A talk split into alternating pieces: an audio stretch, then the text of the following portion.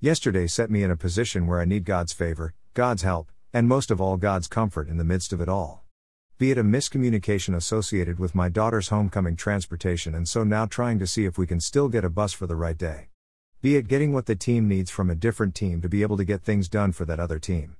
Be it working out dates for a camp, which looks to be coming together, thanks be to God. I am starting this day both with needs of divine intervention as well as God's comfort to support and encourage me through it all. So I invite the Holy Spirit into each situation, for He is my comforter and my guide. So I lift each of these needs up and cast them on God because He cares for me. My hope is built on nothing less than Jesus' blood and righteousness. And so I ask for God's peace that surpasses all understanding to guard my heart and my mind in order to get through this day with hope and peace by the grace and comfort of God. How about you? Do you have something weighing on you? Do you have something that needs prayer?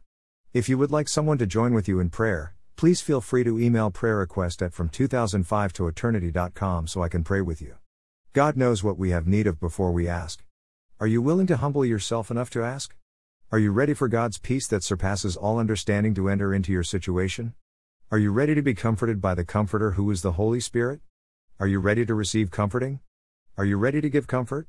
What is it that today will be for each of us? Dash. The one year daily insights with Zig Ziglar and Dr. Ike Reighard. For October 12. Dash. Bringing comfort. Dash. Memory verse of the day. Greater than blessed be the God and Father of our Lord Jesus Christ, the Father of mercies and God of all comfort, who comforts us in all our tribulation, that we may be able to comfort those who are in any trouble, with the comfort with which we ourselves are comforted by God. Greater than. Greater than 2 Corinthians 1 3 4. Dash. Today's verse is an interesting one where we learn how God is comforting us so that we are able to comfort others in the midst of the troubles that are taking place. Let's learn from how God comforts us in order to be able to comfort others. Let's grab hold of the full context of this as verses 3 to 7 speak to comfort in suffering and verses 8 to 11 speak to delivered from suffering. Let's grab hold of God's truth and God's promises. Remember the promise that He will not leave us and will not forsake and will not abandon us.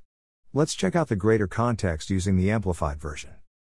Greater than blessed, gratefully praised and adored, be the God and Father of our Lord Jesus Christ, the Father of mercies and the God of all comfort, who comforts and encourages us in every trouble so that we will be able to comfort and encourage those who are in any kind of trouble, with the comfort with which we ourselves are comforted by God.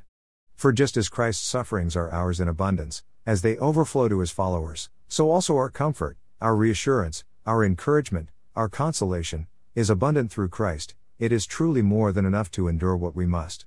But if we are troubled and distressed, it is for your comfort and salvation, or if we are comforted and encouraged, it is for your comfort, which works, in you, when you patiently endure the same sufferings which we experience. And our hope for you, our confident expectation of good for you, is firmly grounded, assured, and unshaken, since we know that just as you share as partners in our sufferings, so also you share as partners in our comfort. Greater than Greater than 2 Corinthians 1 3 7. Greater than for we do not want you to be uninformed, brothers and sisters, about our trouble in the west coast province of Asia Minor, how we were utterly weighed down, beyond our strength, so that we despaired even of life itself. Indeed, we felt within ourselves that we had received the sentence of death, and were convinced that we would die, but this happened, so that we would not trust in ourselves, but in God who raises the dead. He rescued us from so great a threat of death, and will continue to rescue us. On him we have set our hope. And he will again rescue us from danger and draw us near, while you join in helping us by your prayers. Then thanks will be given by many persons on our behalf for the gracious gift of deliverance granted to us through the prayers of many believers. Greater than. Greater than 2 Corinthians 1 8 11. Dash. Points from the devotional. Do you like pain? Do you question pain and suffering? Are you one of those people who say no pain, no gain? Are you someone who makes a funny face when someone says no pain, no gain? Do you ever wonder where God is in the midst of the pain or suffering? Do you ever wonder why this is happening?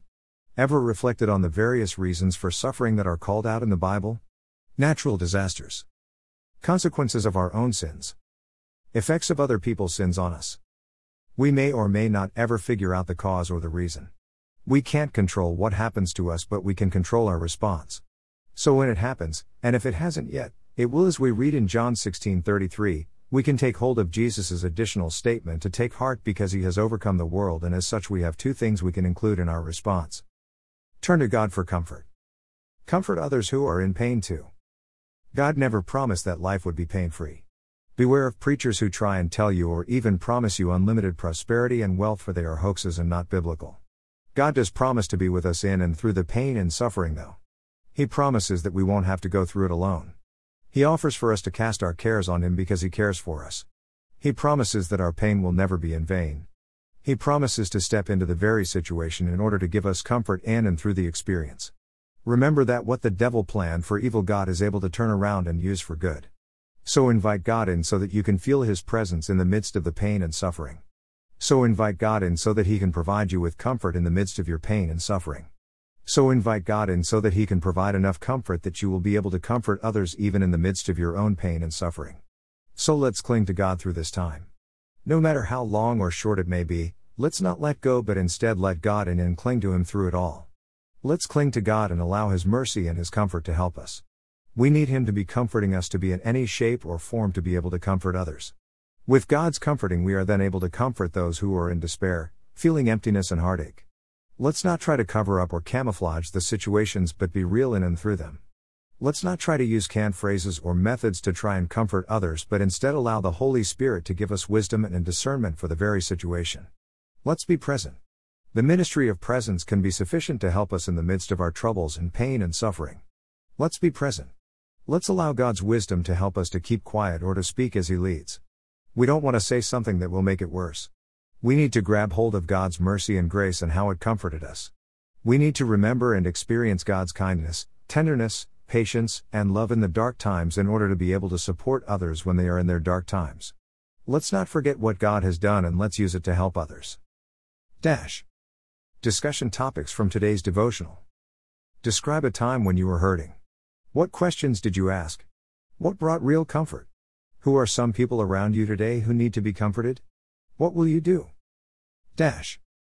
Quotes from today's devotional. Greater than there is nothing you will ever face that you and God can't handle. The Lord promises us He will give us the grace to bear whatever burden comes our way. Greater than. Greater than Zig Ziglar. Dash. Today's reading from Tanakh. Job 22. Job 23. Job 24. Dash. So where are you at today?